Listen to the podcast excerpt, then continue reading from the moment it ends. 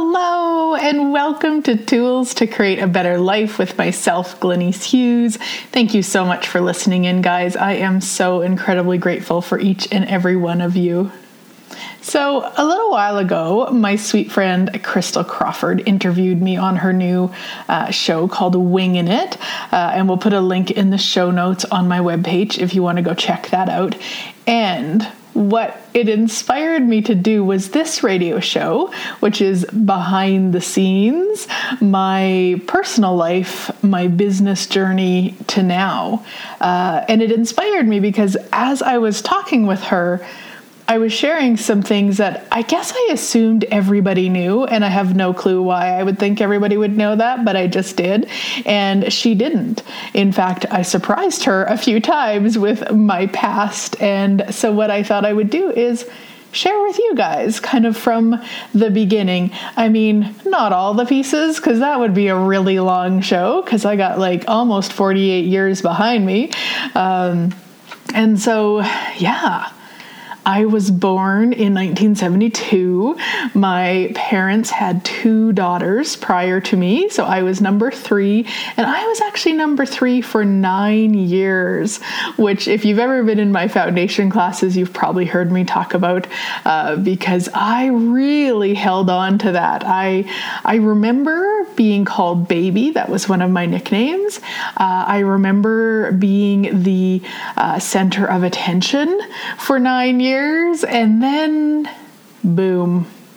There was one more, and then there were two more. So, yeah, how does it get any better than that? And I have to tell you, once I got a little bit older, um, it probably actually didn't happen until I was in my 20s, but I got, I am just so grateful for all my four sisters. Yes, all of us are girls. Uh, and at the time though it really was a whole kind of drama trauma thing for me and my world and all the crazy and all the all the things so then I graduated from high school. I was 17 years old. I moved to, I was living, we grew up in uh, on a farm near Turtleford, Saskatchewan, which, if you know the area, that's surprising because one, it's Saskatchewan, and very few people, you know, around the world are familiar with that, especially this tiny little town, population 505. And I say that because it's still on the sign, 505, which was there 20 some years ago when I lived there. So I'm not really sure how accurate it is anymore. Uh, and I moved to Saskatoon, which is a big city compared to Turtleford. And I actually picked up my uh, my report card in the morning and I moved to Saskatoon in the afternoon. This is how excited I was to start my new life and living. I've always been a very independent person and I am so grateful to my parents for that because there was never a sense of you can't do it there was never a sense of them stopping me or saying, you know, you even with that, you know, you you should you should spend a month at home before you move. Like there was never any sense of that at all. And so, in a lot of ways, I would say that I kind of just went into the world blindly from the place of, of course, everything will work out for me. And interestingly enough, it actually does. How does it get any better? And of course, now I have many more tools, but back then it was just like, well, I'm done school.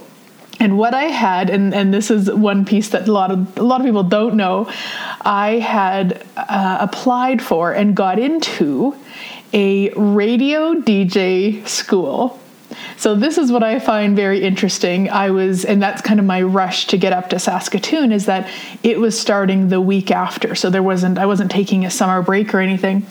So I moved up there, and actually, I think it was starting maybe three weeks after or something. There was a little bit of time, but not a lot. And I, I woke up one morning and I just knew not to take that schooling. I had paid for it. Everything was set, everything was a go. And I just woke up knowing that was not for me. And what was for me, and this is still so funny, was psychiatric nursing. So we have a very good family friend. Her name is Shirley, and she is a psychiatric nurse. And I looked up to her like she walked on water for me. It she just knew things. She she shared things in a way that I could hear them. Um, I actually. I'm not sure actually, but I, I, would say part of the reason that I never chose drugs uh, would be partly her because some of the stories that she shared from the North Battleford Psychiatric Center. Because sometimes when people take drugs, they actually end up in the psychiatric center. Maybe they're laced with something. So she would share these stories, and I would be horrified. Uh, and so when I was out partying, which I did a lot of, uh, I never touched the drugs because it just scared the hell out of me. Even to this day, you know, the thought of anything like that. No, drinking, yes, absolutely. Especially as as a teenager, I drank and drank and drank and drank. but drugs were just a no go for me. Although I, I did try pot once because my dad said I was doing it. So then, of course, I had to do it. Um, and that was stupid. I didn't get it. It just made me tired. So that I was never doing that again. And then um, my one sister and I tried mushrooms. We got them from a reliable source. We had Shirley with us, um, and we just wanted to try them and kind of, in a sense, get it out of our system. So we did, uh, and we giggled, and we were having so much fun. And we went to a friend's house, and she had to put her cat down that day. Which, if you know me at all, you know my love for cats. So,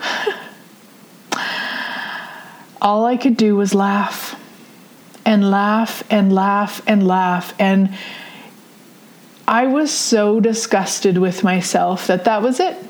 The desire to do mushrooms ever again was over. So those were my kind of two uh, two tries, and luckily both of them were not of interest to me. So anyway, I'm probably going to bounce around a lot. Um, so yeah, I woke up that morning. I knew the radio DJ was not for me, and I knew to become a psychiatric nurse. And the funny thing is, I still remember being so afraid to tell my dad. Now, why I was afraid to tell my dad, I have no clue. He didn't even pay for the radio DJ. The other thing that I've been is um, had some sort of business probably since I was 12. I have been running some sort of business or I was employed. So at one point in my in high school I had 3 jobs. because I love money. I love spending money. I had a very good awareness of if I desired to have things, I required money. So this is what I did. And so, anyway, I was so afraid to tell my dad. And him and my mom and uh, my two younger sisters came up to visit me, I think that day or that weekend or something. And so it took all that I had to like just let him know that I wasn't going to go to DJ and I was going to go to psychiatric nursing. And he's like, oh, okay. Because again, he never cared. He, and I don't mean he didn't care. He cared and he cares, but not from the place of he he's ever projected onto me what I should do or shouldn't do. And so I was working, I'd got a job at Taco Time, which I think is around, the, well, no, it's probably not around the world, but it's basically like a McDonald's except it's tacos. And uh, because I couldn't actually apply, it was too late to apply that year for nursing. I had to wait until January. So this was July, and uh, so I was working at Taco Time, and I continued to work there, and uh, applied in January, and it was it was a harder program to get into. What I had on my side was that I was what they called, I think, an adult student or something because I'd taken a year off so I had whatever that worked out for me because I'm I'm not in terms of like book smart that's never been my strong point. If I if I enjoy something absolutely I can be very very smart in it. But if I don't which was most of high school I didn't have the the um, I took the easiest ways. So anyway I got in and took that uh, training uh, gosh did I start in maybe 91 and graduated in 93, I do believe. And I would say one of the things for me was the way I would receive an awareness is when I would wake up. Like kind of in the night, but I, it wouldn't come as a dream. I would just wake up and I would just know. So it's like the infinite knowing that I talk about a lot now. Uh, so much like I had with when I woke up and, and I knew not DJ and I knew psychiatric nursing. Um, another previous, I think it was like 14 or 15. And I mean, this sounds so funny to me, but I really wanted to learn how to French braid my own hair. So my two older sisters, uh, so Renee and Trudy are their names, uh, you know, they were older and not maybe as interested in doing my hair. Plus, they probably couldn't do it right from my point of view. The two younger sisters, of course, were way too young. Uh, so I knew if I wanted to do it, I had to do it myself. And I couldn't quite figure out how to do it like behind my head. I could do it on my sisters in front of me, but I couldn't do it behind my head. And of course, if you can imagine a time where we didn't have the internet to Google it. so I was just kind of left to my own trying to figure it out. And I went to bed one night and I was just so wanting my hair French braided the next day for whatever was going on. And when I woke up, I knew how to do it.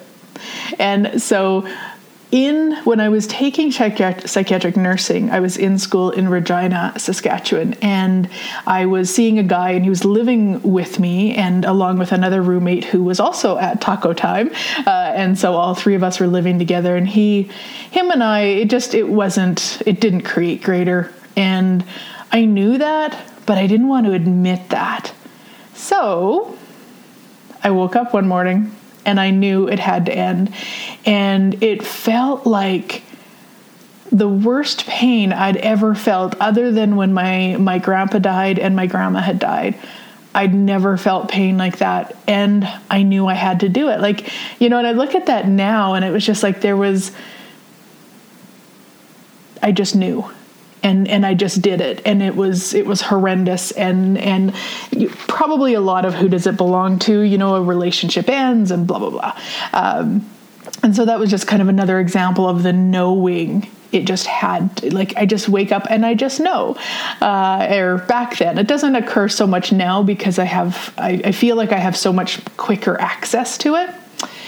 So that was psychiatric nursing. I graduated and I graduated in 1993, which was when there was so many nurse layoffs. Oh my gosh, you guys, so many layoffs. In fact, I sent out 100 resumes.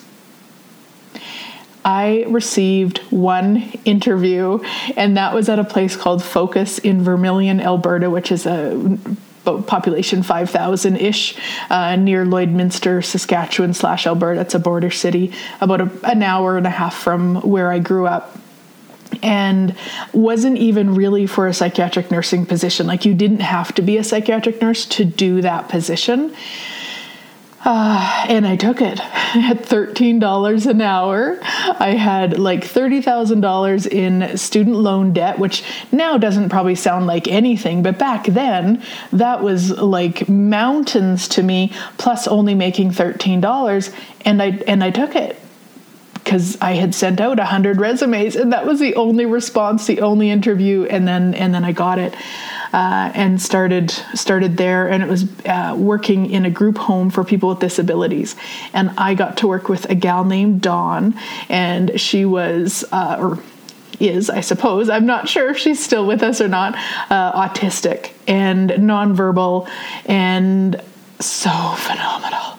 I mean, now with the with the information that I have, I can I can so acknowledge the contribution that her and I were to each other, because uh, I I can hear what isn't being said and probably many of you can do the same. And so, you know, she didn't have to be verbal for me to know if she was hungry or thirsty or needed to go to the bathroom. Now, at the time, if you would have asked me, that I, I would have said no i don't know or she made a move or she did like i would have been able to justify it but now i just know i have such an innate ability to communicate without words and um, and probably more commune than communicate. And i just adored her so much. And i started there in august of 93 and i believe it was october. I don't even remember for sure. I think it was October uh, when hubby actually got hired. Now, hubby had no training in this world whatsoever. However, there was one of the residents living. I think there was four or five residents living in this house. Dawn being one of them, uh, and then a few others, and they all had uh, a personal worker. So I was Dawn's, and there was personal workers for the other ones, and then the there was a gentleman living there who was extremely aggressive. And they needed somebody who could physically manage the aggression, uh, not hurt him by any means, but if he was out and needed to go to, um, you know, a place away from the public, just needed somebody who could handle that and they didn't have any staff who could do that. So hubby applied and uh, he started working there and we had there was two other gals. So i guess there was four residents living there. There was carrie and there was lorna and hubby and i. Hubby's name is rodney but he does prefer hubby. Uh, and the four of us became just the best of friends we would finish work, and so we spend all day, pretty much all day together.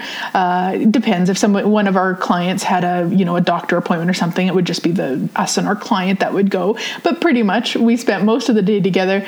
At three thirty, when or at three o'clock when we were done work for the day, then we would go to the four of us would go to a coffee shop together until three thirty because two of them had kids, so hubby had kids, and uh, Carrie had a child, and so then they would go pick up their kids and lots lots of times in the evening we would get together again, and then uh, Friday night was movie night. So everybody with their kids and Lorna and I would get together and we would watch uh, a family uh, appropriate movie, and we just were the best of friends. And I just look back at that time just so so grateful. It was so much fun, and and hubby and I were very very good friends. So we didn't start off as uh, you know interested each other in that way. At least not from you know for me. I just saw him as a, as a friend working together, and then kind of the more that we spent time together, I became more and more interested in him and i had you know i had finished with that other guy but i was still in a lot of drama trauma about ending it and the upset and all the crazy with it. So I wasn't actually looking. I wasn't looking at all. In fact, I have my my psychiatric nursing graduation ring and I wore it on my wedding ring finger. And hubby asked me one day, he said, "Are you married?" And I said, "Not to a person, but to my work." And I mean, like that's so cheesy and so anyway what happened was as you know our interest grew and we both knew it but he wasn't making any other move. So finally it was december 13th of 1993 and i stopped by his house and i said can i take you to dinner tonight and, you know, he knew what that meant, and I knew what that meant. And he's like, Well, I just got to ask my kids and see if it's okay with them, uh, which then made you know him even brighter in my eyes for some reason. Uh, you know just the fact that he would involve his family in his in his choice. He has three kids. And we went out to dinner we had salmon which I hated at the time. So it's always been a big joke because I was so nervous, which is so funny because we'd been good friends for months and suddenly now, you know, I'm freaking out. Uh, and so we asked the guy what the special was and he said salmon and rodney's like oh i'll have that and i'm like oh me too and then i was like oh shit I don't like salmon, but I only, of course, didn't say that out loud. That was only in my head. Uh, and I didn't tell him for actually a number of years before I uh, was honest about what had occurred. But anyway, obviously, that night went very well. And, um, you know, gosh, that was many, many years ago now. And so we stayed at Focus for a few more years.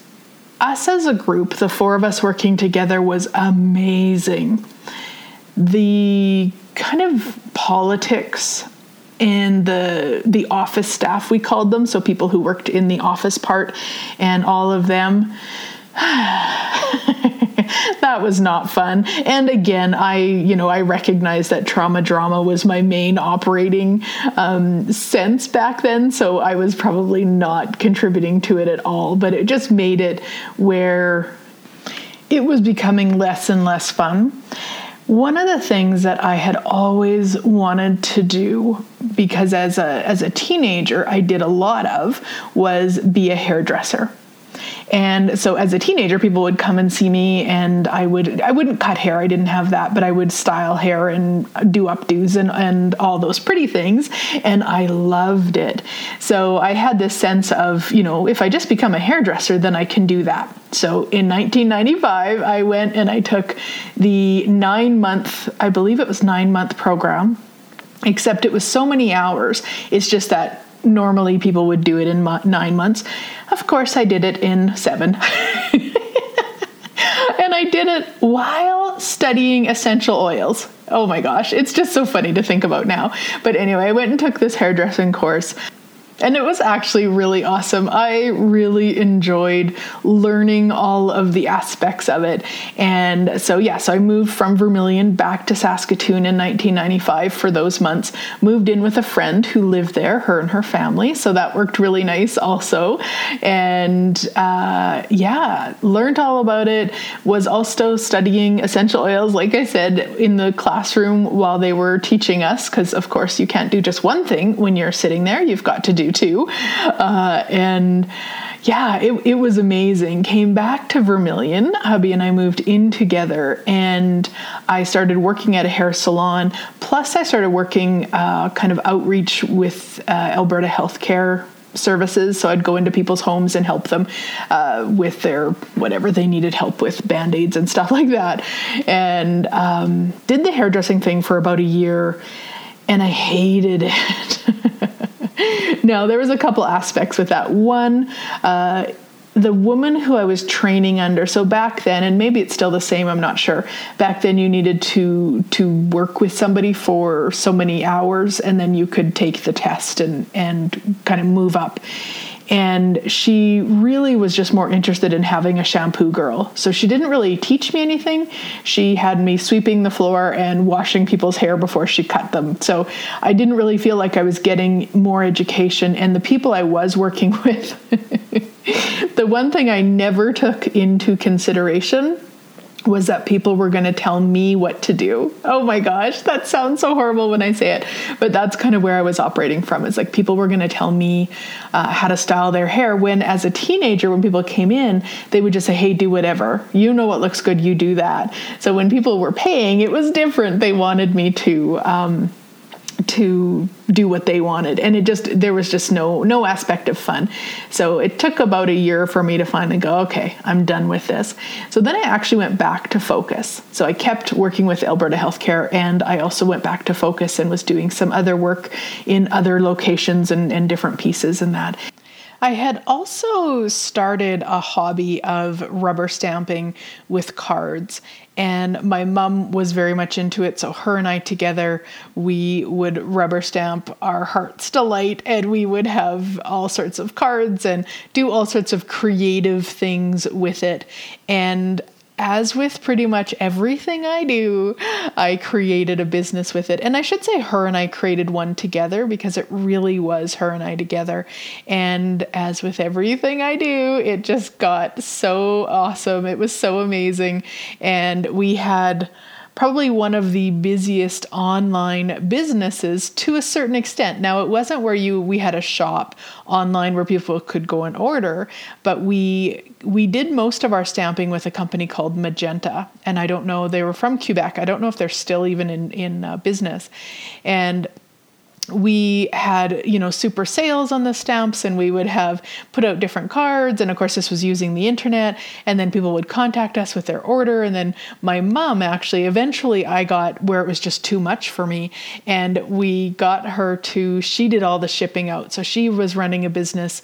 She actually is an entrepreneur much and my dad is also. He is a farmer and then had other businesses after he retired from farming. My mom uh, started out as a seamstress and then then had her own store and then just added things here and there. So she actually ran the that part of the business. She sent it out. I collected the well, no, actually she collected the money. So she did a lot of the business and uh, it was just so much fun. And that became really where the the fun was in my life. I, you know, and going back to focus and working Alberta Health Services and all that. I mean, those were okay, but it wasn't the creative element. And so having this as the creative element, and I mean, I lived and breathed it. Like I started work at 8 a.m. for focus. My, I, you know, would you would normally take a lunch break and then you'd finish at like four.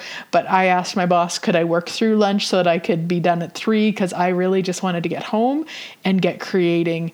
And uh, yeah, so uh, that's what I did, and that was the business for for I don't even know how many years, but a number of years. And then got invited to go on a cruise and uh, teach uh, stamping on the cruise. Uh, so my friend came with me and she did a lot of the classes with me and stuff. And I used to do things in Vermilion with cards and classes. And oh my gosh, I mean, just thinking about it now, talking about it now, it was it was so much fun. It was so creative. Meanwhile, at Focus, I had worked my way up into a position where I was doing grant proposal writing. And I hated it. there was absolutely no joy in it whatsoever. I was now part of the office staff. Uh, so the people that we had the problems with uh, the years earlier, now I was in that position. So this would be about the year 2000. And I just I just didn't like it. I wasn't working with the clients, and I also wasn't having success with getting money from the proposals I was writing. So that wasn't very fun either. I didn't feel successful in any way, and the the office politics stuff was still there. I was still a big part of them. Uh, you know, all the crazy. There were some fun aspects, absolutely, and it was just it was just time. So in January of 2002, I did what I had been doing for about 10 years, and I went and saw a psychic. So in when I was 18, my friend Nancy and I went into a psychic fair for the very first time in my life ever. Uh, I went to the psychic fair and sat down. We walked in. Nancy and I walked in, and were just kind of walking around aimlessly. Neither her nor I had done this sort of thing before, so we didn't really know what to expect. And one of the guys, one of the psychics sitting at his booth, called us over, and I assumed he was going to try to sell us his services. And he said, It looks like you gals aren't sure what you're doing here, something like that. And we said, Yeah, we're not really sure what to do. And he said, You need to split up. He said, And then you need to walk around and you'll know who to see and we just said, oh, okay. so we did that.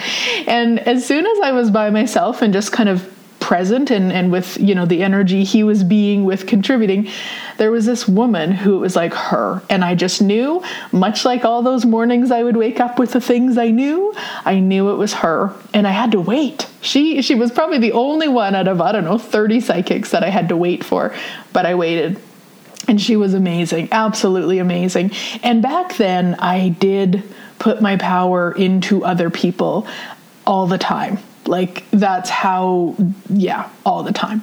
So, that was when I was at 18, and then I would go see her about once a year. Anytime I could find where she was, or I would go see her. She had a, a home location in Edmonton uh, I would go and, and book with her, but just once a year. That's all I needed was kind of this tune up. So in January of 2002, I went to see her. Her name is Irene McNabb. I don't even know if she's still doing it.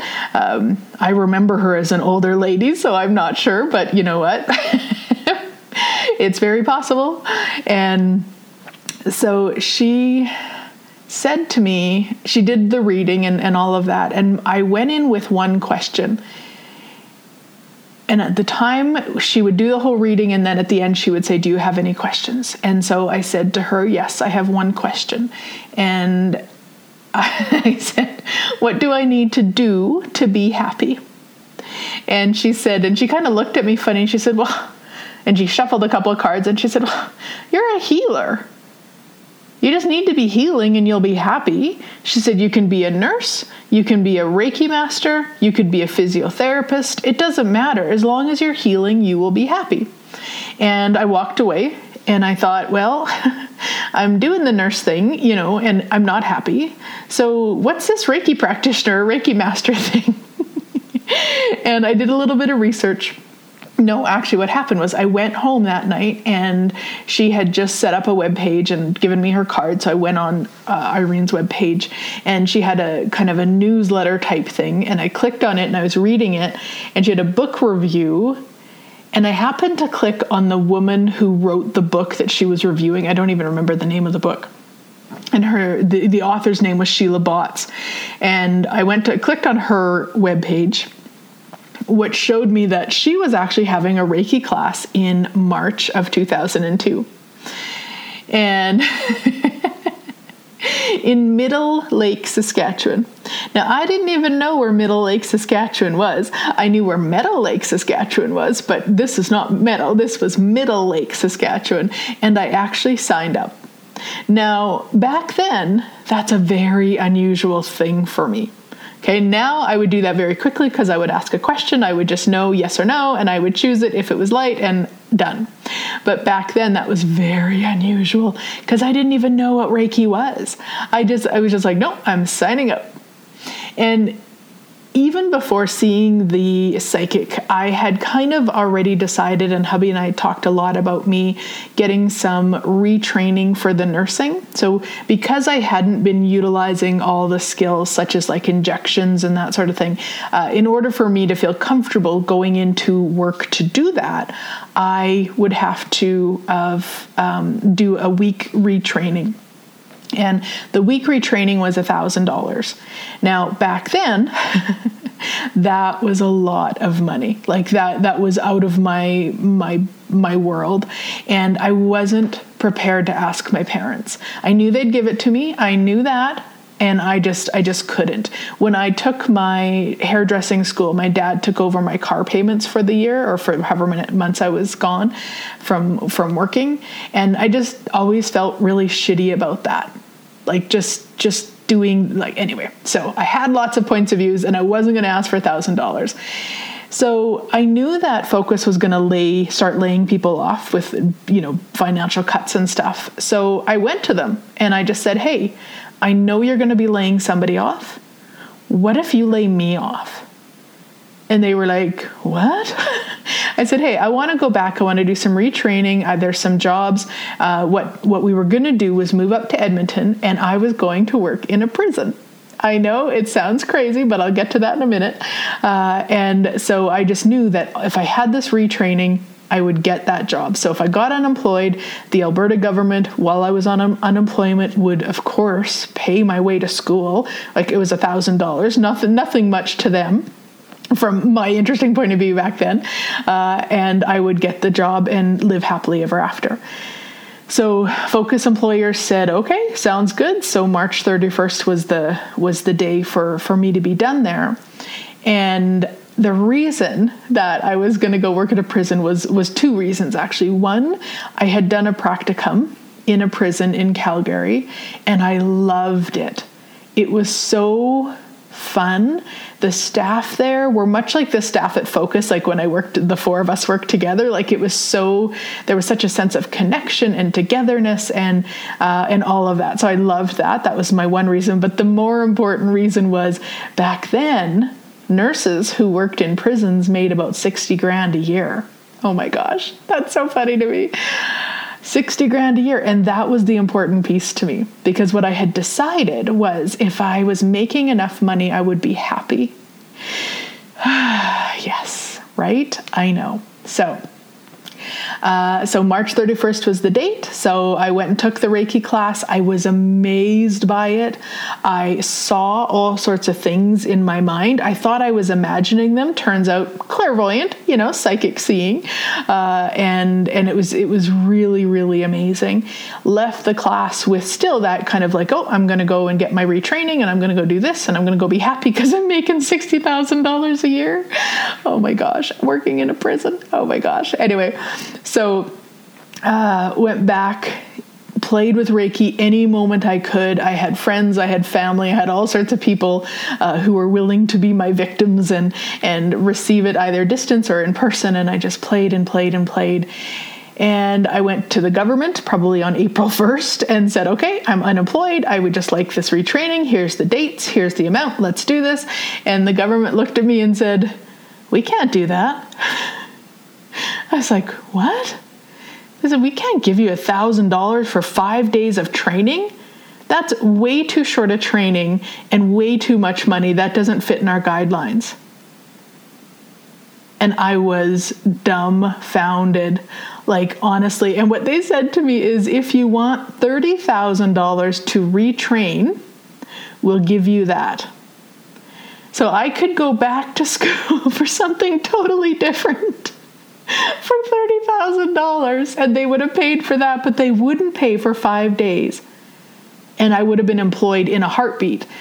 So I found that very interesting. And at the time, I just thought the government was stupid and all of that. And now I see the universe totally had my back. totally had my back. So I was playing with the you know, with Reiki and energy, I was reading every book that I could from the library. I'm a very big self studier. If there's something I'm interested in, I will find all the information about it. And was, you know, becoming way more uh, aware and utilizing different tools, not, of course, the tools from Access Consciousness yet, but different tools and playing and having fun and uh, kind of looking at, okay, well, maybe I do want to retrain. What would I like to retrain as? And just, just kind of wondering woke up one morning in June and I knew I had to open a Reiki business. I just knew it. Now, this was difficult for hubby because this was not comfortable. This was not. Um, I don't know if safe would be the right word, but you know, his income wasn't enough for us to live on. So we both needed to contribute about the same amount. And now I'm walking into kind of uncharted territory by being, you know, self-employed. And also, it was a world he didn't understand and didn't actually at that time want to understand. So he just thought I had lost my marbles, and I just thought he was crazy to not think this was going to work. Again, remember that kind of going off into the world, like everything's going to work out for me? That's how I started this business too. Well, of course, as soon as people knew about Reiki, everybody was going to want it. now, here's a funny twist. I realized that I needed to have something else. So the Reiki would work for the people who were more open, but I also wanted to have something to offer people who needed something more scientific ish. And uh, one, I had seen a counselor when I was really really having a tough time with the ending of that relationship back when I was in college. And she did something called clinical hypnotherapy with me, and it was magic, absolutely magic. So I started looking at that, and I found a program. It was $2,500 for a two day class. Okay, so remember the nursing, five days, $1,000. This program, two days, 2500 guess what the government gave me? $2,500 for two days of training. Not even kidding you. Again, talk about the universe having your back. Oh my gosh. So, did that. So, when I started my business in September of 2002, I had both Reiki and clinical hypnotherapy that I was offering. And of course, everybody was going to come. I mean, who wouldn't want to change their life with this awesomeness? Uh, Anyway, and I also got a small business loan from our bank. So I got a $5,000 business loan. Again, that was a huge amount of money back then and it really i just assumed it would last forever of course. Uh, the other thing that occurred in august so september is when i opened my business. In august was when i had my first connection with a dead person. So again some of you might not know but i worked professionally as a medium for about 10 years in in this business. Uh, and it all started in august of 2002 when i was doing reiki on a good friend of mine. And i had been of course reading reading all the books and and starting to communicate with the bodies and and get energy stuff. And of course see pictures in my head and and all this stuff. But in no way did i ever think in a million years that i would start talking to dead people. Uh, and i was doing reiki on my friend. I actually have a radio show called tell her i love her. And i'll link it also in the in the show notes so that you can go and listen for the whole story. But basically i was waiting for some information from her body that she was asking me about something going on and I just kept hearing, tell her I love her. And I assumed it was me thinking that, like, you know, me thinking I should tell her I love her. And I do love her, but it wasn't an appropriate time to be telling her. Uh, but anyway, it was this guy coming through and a friend of hers who'd committed suicide. And it was an amazing, amazing connection and experience. It freaked me out, excited me, all the things. And, um, anyway, go and listen to that radio show if you want way more about that. But basically, that started in August. And I played with it uh, in a there was a used to be a forum I can't remember what it's called psychic something uh, back when forums were a thing before Facebook. And uh, I used to play in there and it was just a free place. People would ask you know can anybody connect with my I don't know my dead dog or whatever. And those of us who were practicing would go and get what we could and post it and they would you know tell us it was on target or it wasn't or whatever. Uh, and I loved it. Oh my gosh it was so much fun. Then I went to eBay and I would I would sell a now hour medium session with me for $9.99 because uh, I was actually just looking for practice, but I was I needed more than just doing it in that forum. And so I started doing it that way. And it was just, it was so amazing. Oh my gosh, it was so amazing. But locally, I was really, really nervous to share it and I didn't actually for a long time until June of 2003.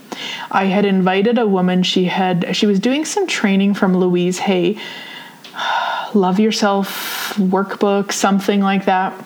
And so she did a weekend training. Uh, I hosted her and um, one of the questions that she asked was if you knew you couldn't fail, what would you do? And that was my response. I would offer my mediumship readings publicly. And then we did a whole bunch of work around it. I don't remember all the pieces, but there was a bunch of stuff with that. And it was just like, wow. The other thing that occurred was I was out of money. So I actually had to do something different. And I started looking around for jobs, of course. Uh, and I actually chose to go public with my mediumship, which then you know that's that was the majority of my business. I would do some teaching on the weekends. Uh, i was teaching of course reiki. I was teaching uh, connecting with your angels and you know eventually i started teaching mediumship and, and all the pieces but my majority of my business was doing the one-to-one medium mediumship sessions and also i would do group mediumship sessions easy for me to say. Uh, and and that was all you know kind of 2003 on. And then in 2011 is when I was looking for something else. I had went through the ending of a friendship and it was extremely difficult for me. And I was looking for something else. I was, you know, I had taken so many classes and I had so many tools and none of them were changing kind of the pain and the suffering that I was I was choosing and I was looking for something else, came across a radio show about the Access Consciousness tools that I'd never heard of before. Listened to a show and I was in. I mean, I waited. I still remember every Wednesday morning at 9 a.m. is when her show would be available for download, and I would just pace the floor until that moment and I would download her show and really recognize that um, so much of what I was doing by giving the answer wasn't actually fun for me anymore. Now, it is not right and it is not wrong. There is not a better way, there's not the best way. There's just what's working at the time. And what I did do for you know those years in my business did create a lot there was a, I contributed to a lot of people there were a lot of lives that were greater based on their sessions with me. I'm very well aware of that.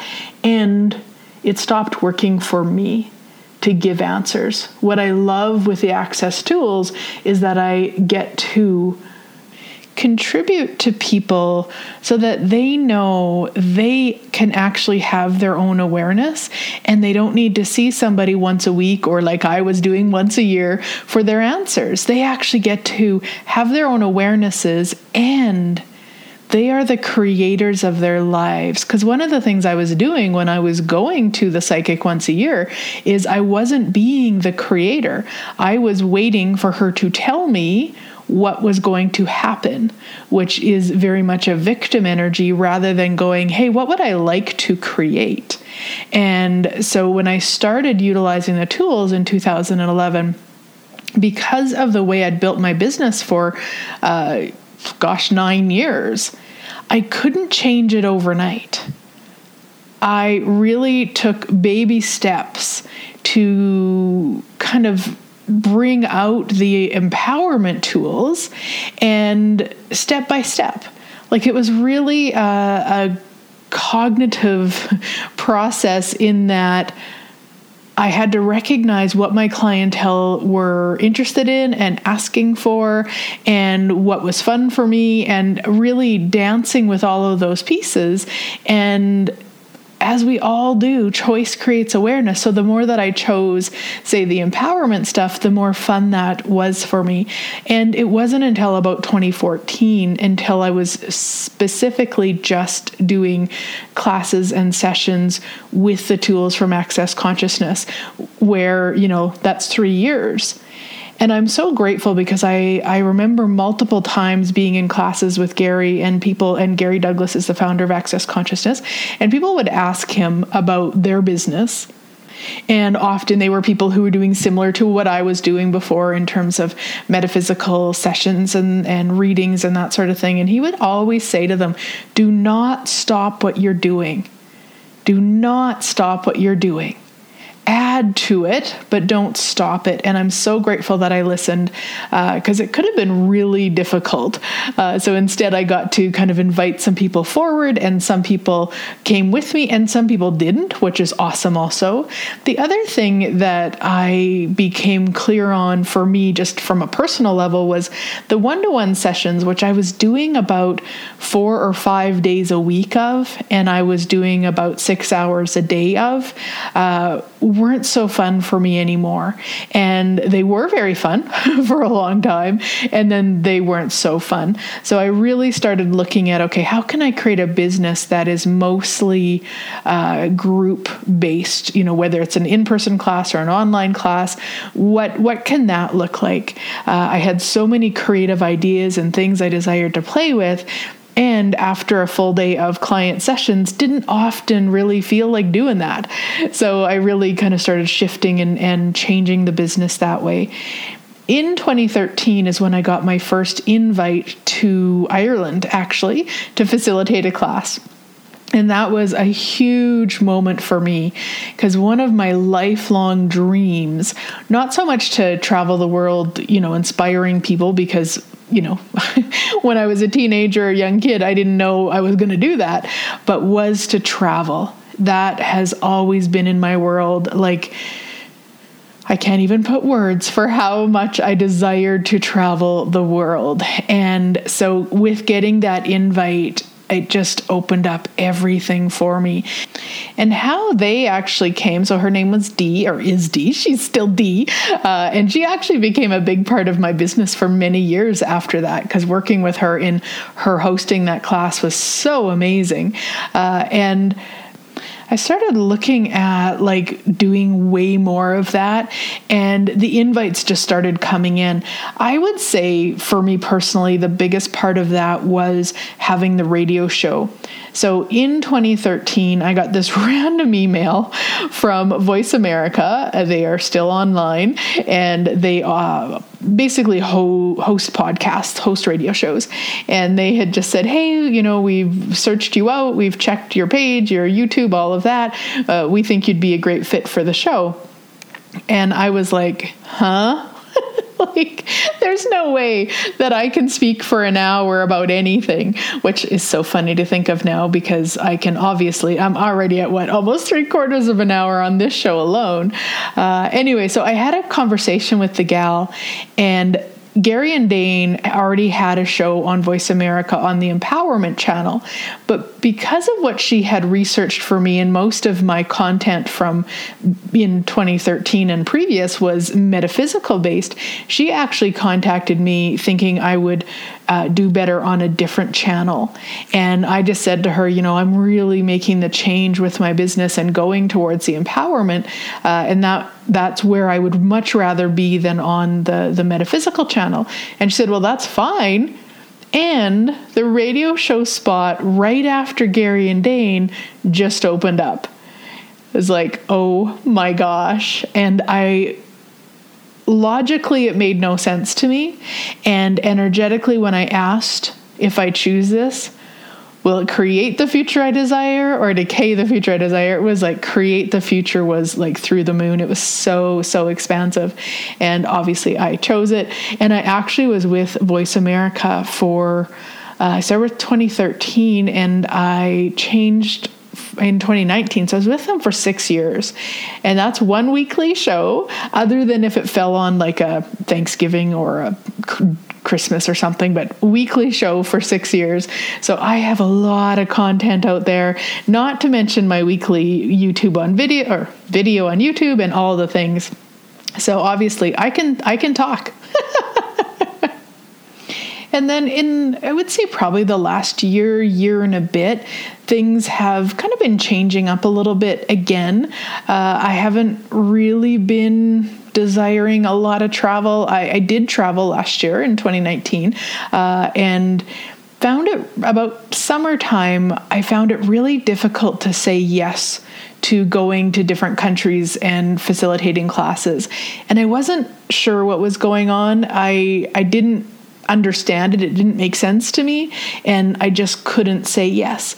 And then, of course, this COVID 19 that we're in as I'm currently uh, recording this started. And I get now that my awareness was um, on last year and letting me know, but it, it didn't, it truly didn't make sense to why I couldn't say yes to all the places. And so, kind of I wonder, and I was already kind of from last year, earlier last year, uh, creating more online and really looking at increasing that. So, not to say I won't travel, that's not what I mean at all. Uh, I just would like to do way more online. And then if we travel, cool, but not having it such a big part of, of the business. And I'm so grateful because it pretty much, as with the business over all of these years, whatever I choose is what I will actually create. And of course, so, you know, working at that mm, over a year now of really choosing that, it's creating that. So with this COVID-19 thing, it's there's really not much difference in my in my life, my living, our finances, the business and how does it get any better than that? I am so incredibly grateful. And you know what? That pretty much sums up what I would say like my life and business. Uh, like, how does it get any better than this? And really looking at and acknowledging through that whole big story, uh, really how much I know. And even when I didn't know, I knew. and sometimes I had to go to sleep to wake up to know that I know. Uh, and I know I've actually always had my back. And of course, I didn't tell you every detail. So it wasn't like everything was sunshiny and awesome, or every moment was, of course. And as a whole, I mean, it's amazing what the choices that I didn't know at the time, what they were creating, like even saying yes to Voice America and that being the invitation so people around the world got to know who I was. So then they could invite me to their place in their country and travel. And, you know, hubby and I have all these memories. I didn't, I guess, speak about him and his journey with, with Workwise because he's now been in the business with me full time. I think he retired air quotes in 2015. Uh, so he was working uh, at his dream job, actually. So for many years, when I met him, he was, uh, of course, working with me at Focus. And then he got uh, work as a janitor at a school, which he actually loved. He really did. Uh, and the kids loved him, the school loved him.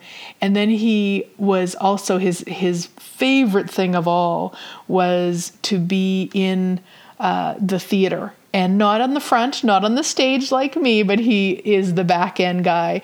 And he, um, he volunteered with them for 20 years. And then he was offered his dream job. And he worked at that for i think 10 12 15 maybe. I can't remember how many years. Uh, and so it, it was very hard for him to let that go. But what was happening is the more i was traveling and the more he couldn't travel with me was difficult for him. And so the the desire to travel with me became way more than him staying at the work that he was doing at the theater. And so they were very sad to see him go. Uh, they still if he happens to be in lloydminster and he runs into any of the dance uh, people that would you know he would do their uh, their festivals and all that stuff they're very they're they just loved working with him and uh, big big part of his life. And I am so grateful that we can now co create together. And uh, so we moved from Vermilion in uh, 2017, actually. So we moved from Vermilion to Sherwood Park, just on an acreage just outside of Sherwood Park, Alberta. We actually moved to be closer to the airport. And I think since we've moved, we've actually utilized the airport less. Not a ton less, but actually less. And that's okay because what I got was my own swimming pool. And uh, that has been truly one of the biggest gifts that I have ever gifted myself, uh, along, of course, with this million dollar home and the just all all the space and the possibilities and being closer to the city, which is something that when COVID 19's not on, uh, we do actually enjoy going and checking things out and doing different things. And we absolutely love the serenity of our home. And really, guys, if you're still listening this this long in, um, I would just love to leave you with the idea that each one of us is the creators of our lives. Now, we can't control the things that happen you know, there will be people that we love die. There will be relationships that we don't want to end end. There will be sometimes more money. There will sometimes be less money. There will be, uh, you know, pandemics. Apparently, there will be uh, times where there's not a pandemic. There will be all the things. And if we remember that we are the creators of our lives, that can change everything. Now, it doesn't mean that we resist what's going on or that we don't feel the feels. If we got the feels, you know, if we're upset, if we're frustrated, if we're anxious, like feel the feels. And then look at what would I like to create? What would I like to create? Because we can, we're all in this pandemic. We're all here together right now. And we all have a choice. Would we like to create our lives so that we are choosing greater and we're creating more and we're having fun and we're laughing and we're making the best of it? Or do we want to create that it's hard and it's horrible and it's the worst thing ever and we'll never get out of this and all of that? I mean, they're all choices. We get to choose. What would you like to create? I know I would like to create way more and that energy of how does it get any better than this? Like especially just i recommend even if you don't have a radio show like record for yourself or write it out your life story. Go through the highlights because this has been such a gift for me to recognize all the energies and that energy of of knowing and taking action and choosing and every time I do that, I choose, I create what I would like. Now, it doesn't show up the way I think it will, uh, and that's okay, but I'm choosing towards it. So, what would you like to choose today? What would you like to create today? And what else is possible, my sweet friends, that we have never even considered? yeah. Thank you so much for listening in. If you are still listening now, you deserve a gold star. And thank you, thank you, thank you. I am so incredibly grateful for each and every one of you. Even if you're not listening now, I'm just sending out the gratitude to you. Uh, so I look forward to chatting again.